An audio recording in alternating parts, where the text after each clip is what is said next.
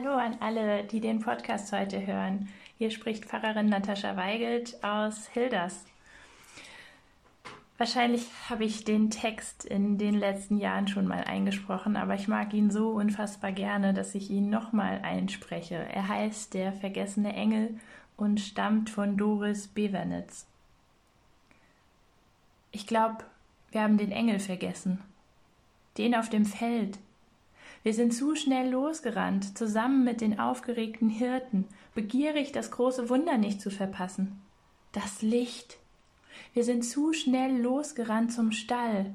Das Kind, der neue König, die außerordentliche Geburt. Welch eine Nachricht. Wir wollten's unbedingt sehen. Wir wollten dabei sein.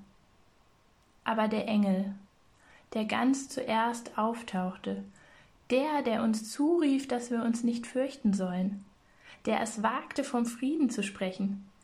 Den haben wir stehen lassen unter dem großen, dunklen, unendlichen Himmel, auf dem Feld, ganz einsam. Wir haben den Engel vergessen und das, was er zuerst sagte, dass wir uns nicht fürchten sollen, dass Frieden möglich ist, heute, morgen, jeden Tag, wenn wir es nur wollen.